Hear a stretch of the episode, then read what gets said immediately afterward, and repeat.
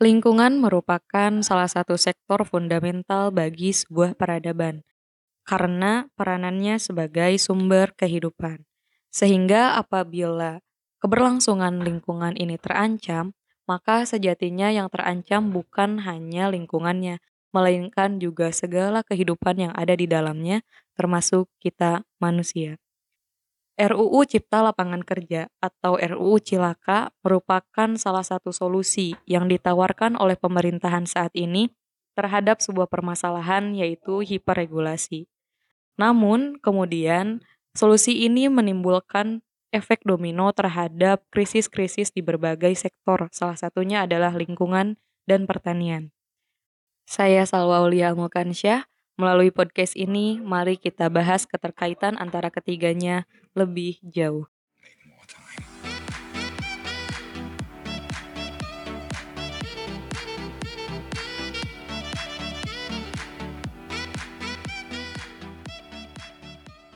Jika dilihat dari sudut pandang biologi dan sejarah, sejatinya manusia termasuk ke dalam Homo sapiens yang baru berusia kurang lebih 12.000 tahun. Namun di usianya yang terbilang muda, manusia sudah mengambil paksa kehidupan berbagai spesies, di antaranya adalah mamut, jaguar raksasa, kemudian badak bercula satu, harimau Sumatera, dan lain sebagainya. Mengapa demikian? Karena manusia ini memiliki tingkat ego yang paling tinggi di antara spesies lainnya. Manusia merasa dirinya superior dibanding dengan spesies lainnya, sehingga baru kali ini terjadi di mana kehidupan seluruh spesies yang ada di muka bumi ini hanya ditentukan oleh satu spesies yaitu manusia. Padahal sebelum adanya manusia, tidak pernah ada kejadian di mana spesies ini bergantung pada satu spesies, melainkan semuanya sesuai dengan rantai makanannya e, secara alami. Tetapi kembali lagi dikarenakan manusia ini memiliki ego yang paling tinggi dan rasa superior, sehingga manusia ini mengontrol kehidupan seluruh bumi termasuk lingkungan dan segala kehidupan yang ada di dalamnya. Berbicara tentang ego, ego ini merupakan sense of I. Jadi di mana e, manusia menganggap segala sesuatu yang berada di luar dirinya itu bukan bagian dari dirinya. Sehingga apa-apa yang di luar saya itu bukan bagian dari saya. Jadi pertimbangan manusia ketika mengambil keputusan itu tidak mempertimbangkan secara komprehensif dan masif gitu. Tetapi mempertimbangkannya hanya satu alasan apakah itu membantu saya dalam mempertahankan hidup atau tidak. Nah, itu pun pemikiran itu pun menjadi dasar ketika manusia memanfaatkan sumber daya alam yang ada. Dalam pemanfaatannya, lingkungan atau sumber daya alam ini memang e, memegang peran-peran yang fundamental terhadap sebuah kehidupan, yaitu di antaranya sebagai sumber kehidupan, sebagai tempat beraktivitas seperti mencari makan, berkembang biak, melangsungkan kehidupan, kemudian juga penyedia unsur-unsur penting yang dibutuhkan oleh makhluk hidup seperti oksigen, air, dan mineral, serta pemenuhan kebutuhan kehidupan. Untuk membahas e, lebih jauh terkait manusia, lingkungan, pertanian, serta RUU Cilaka, saat ini saya telah bersama seorang rekan saya, yaitu Sri Ayu dari Forum Pemuda Mahasiswa untuk Rakyat Tasikmalaya. Gimana Sri kabarnya? Alhamdulillah baik. E, gimana kabar Salwa? Baik juga, tapi kayaknya ngelihat keadaan lingkungan saat ini nggak baik-baik aja ya Sri. Jadi ikutan nggak baik-baik juga gitu kitanya ya gak sih? Soalnya uh, kita kan menyatu dengan alam. Nah itu, jadi sebetulnya nggak ada rasa ego bahwa saya ini bukan bagian dari alam ya. Sebetulnya iya, kita tentu. itu merupakan bagian dari alam. Sekarang kesibukan Sri yang lagi digarap apa Sri? Kebetulan kemarin kan baru selesai aksi ya di Jakarta di depan gedung DPR RI. Alhamdulillah hasil kemarin meskipun ditunda ya, ada kemungkinan dilanjut kembali. Jadi ada waktu nih untuk kita mensosialisasikan benar-benar bagaimana caranya agar masyarakat lebih mengenal apa itu RUU Cipta Kerja ini. Nah, biar masyarakat lebih banyak tahu nih, tapi sebelum ngebahas lebih jauh tentang RUU-nya itu sendiri, Salwa pengen denger gitu menurut Sri peranan petani itu seperti apa? Karena kan kalau berbicara soal lingkungan maka tidak akan jauh dari peranan petani sebagai salah satu profesi yang garda terdepan gitu ya untuk mengolah sumber daya alam dan mengubahnya untuk memenuhi kebutuhan manusia. Gimana sih? Uh, seperti yang tadi Salwa bilang ya, profesi garda terdepan, sangat bahasa yang benar-benar diutamakan ya profesi petani ini. Nah, kalau menurut pandangan saya membenarkan apa yang tadi Salwa katakan, petani itu sebagai profesi yang melakukan pengelolaan tanah dengan tujuan untuk menumbuhkan dan memelihara tanaman, baik itu tanaman pangan, kebutuhan pokok kita, kemudian tanaman hortikultura, tanaman lain-lainnya yang semuanya itu untuk memenuhi sehari-hari kita baik itu kebutuhan sekunder maupun primer. Dengan harapan memperoleh hasil dari tanaman tersebut untuk digunakan sendiri ataupun untuk dijual. Nah, pada umumnya petani di Indonesia ini merupakan kelompok masyarakat mayoritas yang tertindas. Wah, bahasa tertindas ya pasti kesannya tertindas seperti apa nah tertindas di sini dalam arti yang sangat luas petani-petani kita adalah orang-orang yang tidak memiliki kekuatan ataupun akses itu secara pandang saya ya dan apa pun untuk memberdayakan dirinya meskipun petani bisa melakukannya ketiadaan kekuatan untuk memberdayakan ini jelas terlihat dari berbagai kebijakan yang belum memihak pada petani, terus kepada orang-orang yang berada di khususnya di pedesaan. Pelaksanaan kebijakan yang banyak memihak pada elit kapital dan kaum pemodal investor lah, apalagi sekarang investor asing. Ya, dikasih jalan banget gitu ya. Iya, sedang gencar-gencarnya itu para elit politikus membawanya. Mm -mm. Kemudian sampai saat ini petani belum benar-benar merdeka. Di sisi lain, petani Indonesia mayoritas adalah buruh tani, bukan yeah. petani. Yeah, iya. Bahkan yeah. lebih parah itu buruh tani ya. Yeah.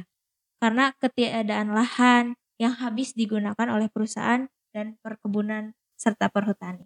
Nah, itu dia uh, sebetulnya ketika berbicara soal lingkungan yang saat ini memang sudah banyak ya permasalahannya seperti uh, polusi, kepunahan berbagai macam spesies tidak hanya binatang tapi juga tanaman gitu ya. Iya. Uh, lalu juga ketersediaan air yang semakin dini semakin berkurang, kemudian lapisan lapisan ozon yang semakin berlubang gitu ya, global warming dan lain sebagainya. Ketika lingkungan atau bumi ini katakanlah di, di ambang kematian gitu ya, tapi uh, bisa-bisanya gitu uh, peraturan pemerintah ini masih belum memihak pada orang-orang yang memperjuangkan lingkungan salah satunya petani.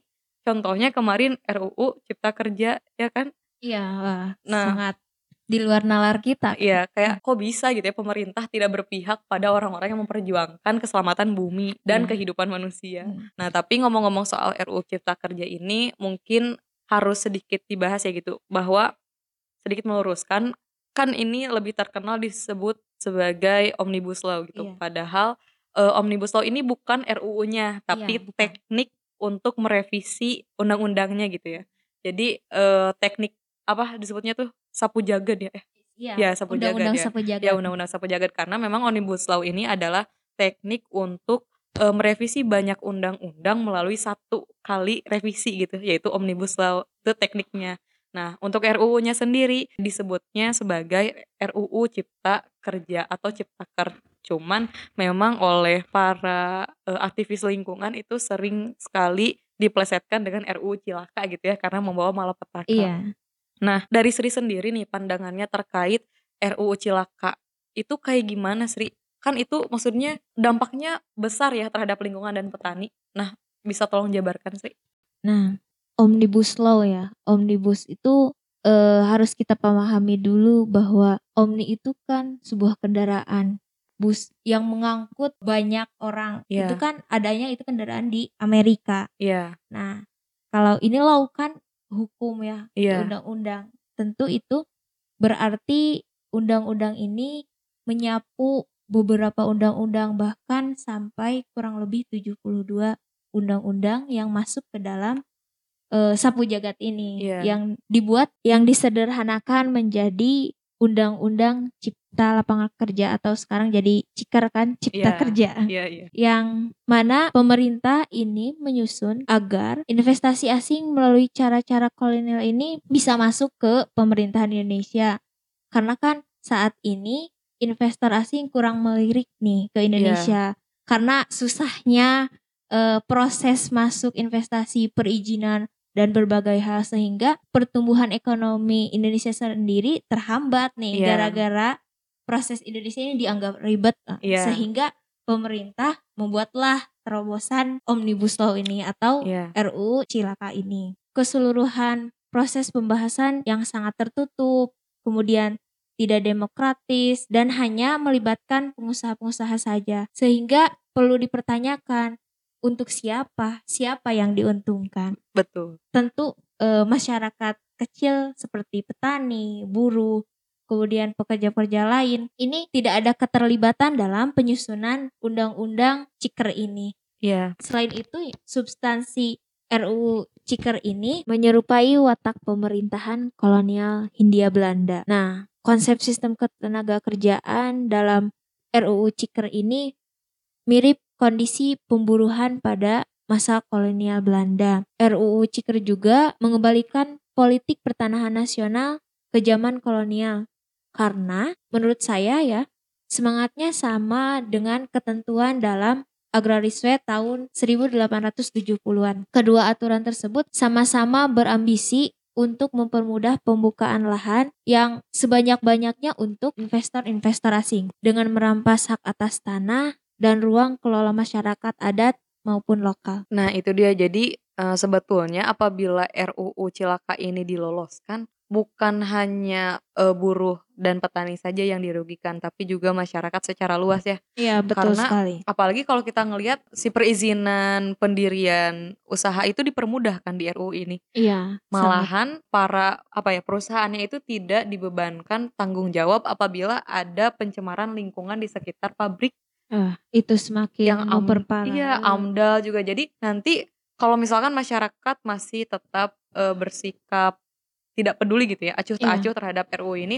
maka eh, sejatinya mereka akan rugi gitu karena yang rugi bukan cuman petani, bukan cuman buruh, tapi juga masyarakat secara luas ya kan, Iya, karena terdampak juga kan, apalagi Iya. yang dekat dengan industrinya gitu. Mm-mm. Apalagi juga budaya juga terancam kan Sri, soalnya tadi pembebasan lahan ini juga tidak memperhatikan apakah lahan itu memang lahan untuk industri ataupun lahan untuk eh, adat. Jadi kalau dicontohin gitu ya, ketika investor itu melihat bahwa lahan Baduy itu sangat berpotensi untuk dijadikan industri, maka tidak akan dipersulit izinnya oleh pemerintah mengubah lahan Baduy menjadi lahan industri, ya kan Sri? Iya, Jadi benar. sebetulnya yang terancam itu bukan hanya profesi gitu ya, bukan Iya. hanya salah satu profesi, tapi juga eh, keberlangsungan kebudayaan Indonesia, lalu Kelestarian. ya kelestarian alamnya, kesuburan alamnya, dan juga eh, spesies-spesiesnya seperti pohon terutama kan Iya, kalau pembebasan lahan pasti dibabat gitu ya, Iya. di- dibersihin dulu. alih fungsi lahan kan Nah, itu lebih tepatnya.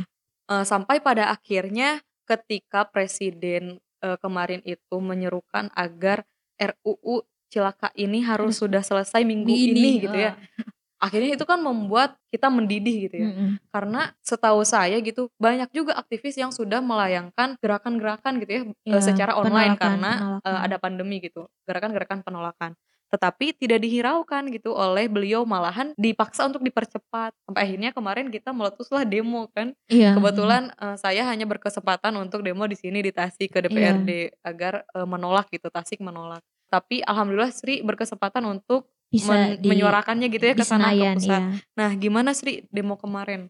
Alhamdulillah ya meskipun keadaan pandemi kita bisa bersama-sama kemarin tergabung dalam gerakan buruh bersama rakyat. Nah, kemarin hasil negosiasi ada empat poin kurang lebih yang bisa kita ambil dari aksi kemarin. Bisa saya sebutkan kan satu-satu? Ya. Silahkan. Yang pertama itu belum ada pengesahan di paripurna sidang kemarin tertanggal 16 Juli 2020.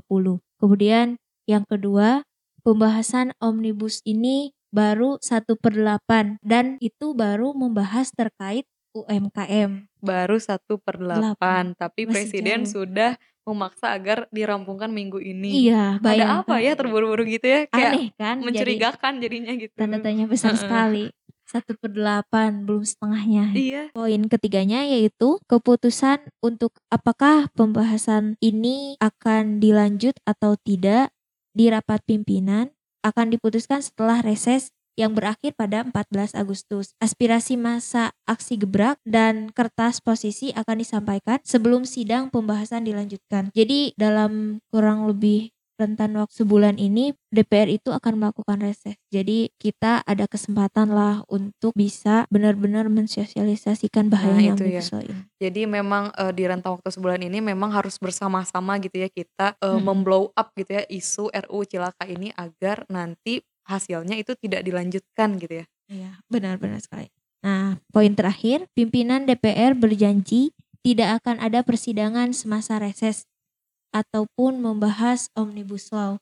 Nah, karena kan kadang suka sembunyi-sembunyi tuh, Nah itu. kurang keterbukaan publik. Nah, kita harus benar-benar mengawal nih, jangan sampai janji ini hanya janji busuk nih. Jangan-jangan nanti tiba-tiba dibahas lagi aja nih. Nah itu, kayak pas lagi pandemi kan ini omnibus, eee, udah, eee, apa diputuskan untuk ditunda gitu ya. Tapi pas pandemi tiba-tiba aja langsung Iya, nge-blow curi-curi kesempatan dalam heeh, kesempitan curi-curi banget. kesempatan. Heeh. Padahal kita lagi bertarung gitu ya ngelawan, Mhm. eee, corona, mempertaruhkan nyawa gitu ya bahkan para, eee, medis gitu ya, tim medis. Mhm. Tapi bisa-bisanya DPR ngasih hadiah gitu ya ke kita. Surprise banget ya. Iya.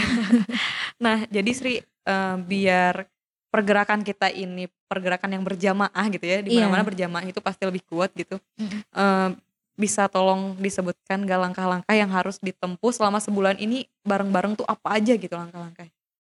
Nah, langkah-langkah yang harus benar-benar kita dari berbagai, eee, baik itu mahasiswa, terus petani, masyarakat pada umumnya harus benar-benar mem-blow up terkait Omnibus Law ini. Karena kan bahayanya tidak hanya sekedar petani, buruh, bahkan sampai berbagai aspek kehidupan. Iya. Ini sangat benar-benar Iya iya, krisis, eee, banyak dimensi, multidimensi itu tadi. Iya, sangat luas.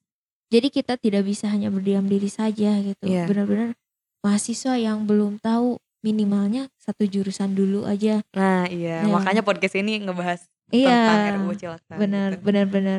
Selain itu, eee, ke orang tua kita juga harus benar-benar dijelaskan karena kan kalau sebagian nanti juga, eee, akan sebagian juga yang paham tiba-tiba udah terdampak aja nih. Nah iya, nanti Mhm. kalau udah terdampak baru saja menyalahkan gitu ya. Iya, bikin bingung juga kan pastinya kok tiba-tiba aku terdampak loh.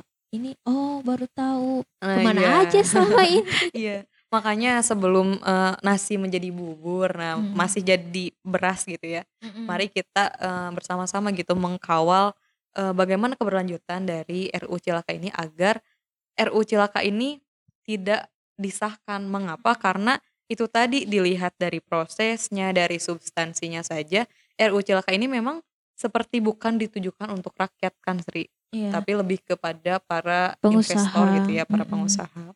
Mhm. Mungkin ada langkah-langkah tambahan? Ya, selain itu kita harus menyerukan penolakan terhadap RUU Cilaka ini salah satunya dengan aksi, tidak hanya, eee, tadi mensosialisasikan, mem-blow Iya up iya. aja.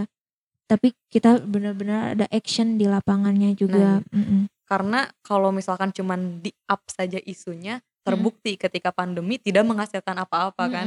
Kita tidak bisa melakukan aksi, jadi kita hanya bisa meng-up isu secara digital, tapi Mhm. nyatanya pemerintah tidak takut akan hal itu. Tapi Mhm.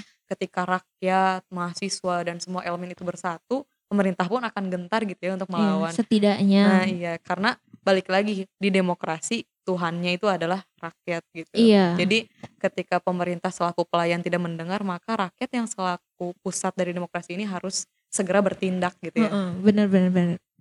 Nah, makanya berdasarkan survei kan dari 100% ini hanya 26%. Hanya Bayangkan. 26%. Bayangkan itu 76% lagi ke mana? Iya, 74 ya, 74% Oh, 74 lagi. iya iya. Belum mengetahui padahal ini berdampak pada semua klaster ya, hmm. pada semua klaster. Bener. Jadi ya parah. memang menjadi eh, PR yang berat ya buat kita selaku orang-orang yang sudah mengetahui Iya. agar eh, menyebarkan pengetahuan kita sehingga banyak orang yang lebih tahu gitu ya. Mm-mm. Mudah-mudahan podcast ini didengar oleh banyak orang. Iya, mudah-mudahan. Mudah-mudahan juga sampai pada telinga-telinga para wakil rakyat gitu Iya, ya. Mudah-mudahan mendengar aspirasi kita Sri. Siap-siap ya Sri.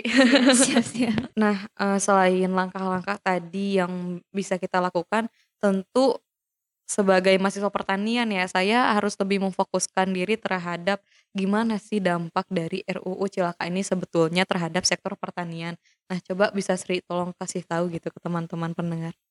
Nah, ancamannya itu kurang lebih ada 11 poin. Tidak hanya satu dua. Oh, Masya Allah 11 ya gitu. 11 wah banyak sekali ya. Yang pertama yaitu mengkhianati Undang-Undang 1945 Iya. TAP MPR nomor 9 tahun 2001 serta UUPA nomor 5 tahun 1960 yang mana itu tentang eh, keagrariaan. Tentu ini sangat berdampak bahkan Undang-Undang 1945 pun Dikhianati gitu ya. Dikhianati. Makanya kenapa di podcast episode 1 kemarin dijelaskan dulu bahwa saat ini itu kondisinya demokrasi itu sedang dikhianati gitu ya, karena pemerintah melupakan tujuan dari pemerintahnya itu sendiri gitu ya. Iya. Nah, yang kedua yaitu mendorong penggusuran dan perampasan tanah rakyat dengan menghidupkan ajas domain perklaring era kolonial. Nah, poin ketiga yaitu memperparah konflik agraria dengan memprioritaskan pemberian tanah dan tukar guling kawasan hutan untuk kepentingan elit bisnis dan politik. Ini yang paling parah ya. Parah, Ini salah satu yang paling parah. ya. memprioritaskan aduh. Nah, yang keempat, melegitimasi praktek spekulan tanah dan menyuburkan mafia tanah lewat pembentukan bank tanah. Bank tanah bayangkan. Percuma berarti ya ada reforma agraria ketika Iya. saat ini di RUU Cilaka eh, pemetaan lahan pun diobok-obok lagi gitu ya. Eh, dibikin bank tanah lagi. Malahan Eh, gitu ya dibikin bank Lebih tanah. parah ini. Nah, yang kelima yaitu merancang 90 tahun HGU bagi korporasi perkebunan. 90 tahun ya. Bayangkan. Berapa keturunan ya itu? Iya, terjajah. 25 tahun aja sudah amat panjang. Iya. Apalagi ini 90 tahun. Jadi bukan hanya eh, multidimensi tapi juga berapa keturunan gitu ya. Iya. Bukan cuman kita yang terdampaknya gitu. sampai cucu, cicit. Ah, udah panjang banget itu. Nah, poin keenamnya yaitu menjadikan tanah sebagai barang komoditas yang bebas diperjualbelikan dan dimonopoli oleh badan usaha swasta dan negara.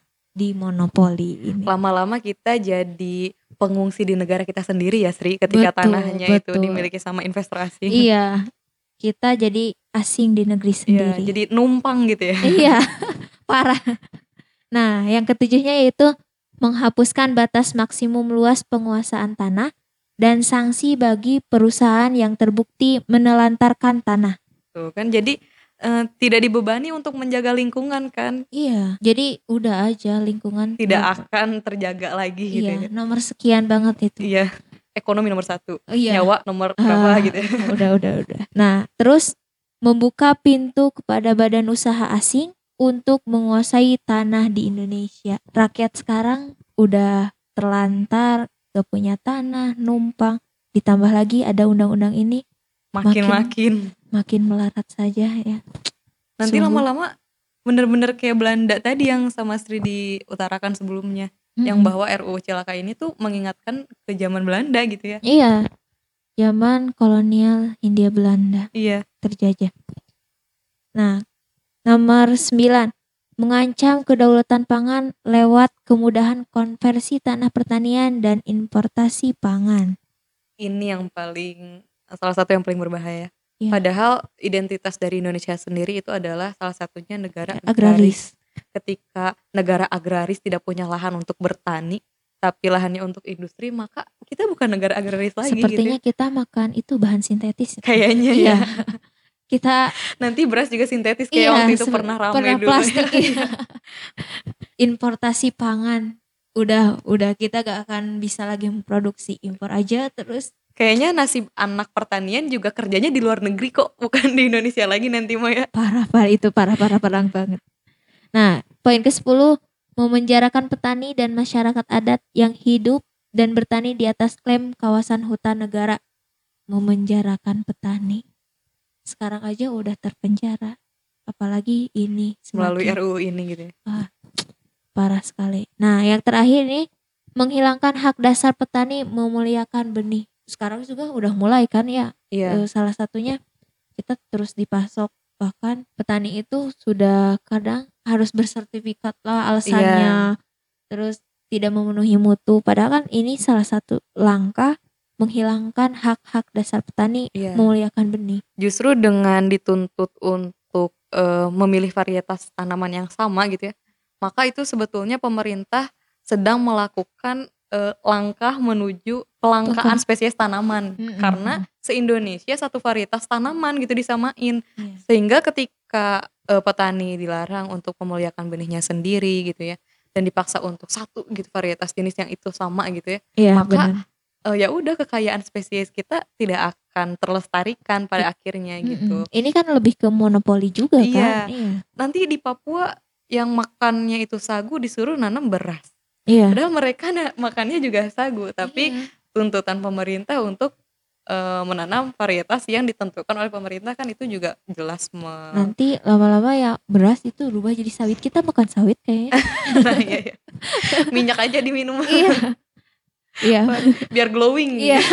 ya mungkin itu ya parahnya RUU Cilaka ini ketika memang nantinya di ACC oleh pemerintah eh oleh DPR ya oleh Iya, DPR disahkan. disahkan gitu maka bukan hanya terjadi krisis multidimensi tapi juga multi generasi ya Mm-mm. 90 tahun. Jadi eh, itu tadi kepada semua rekan-rekan pendengar kami harap sih eh, memang bisa sama-sama ya satu Iya, bulan ini sama-sama. kita gaungkan satu eh, nada dan satu suara yang sama yaitu tolak RUU Cilaka.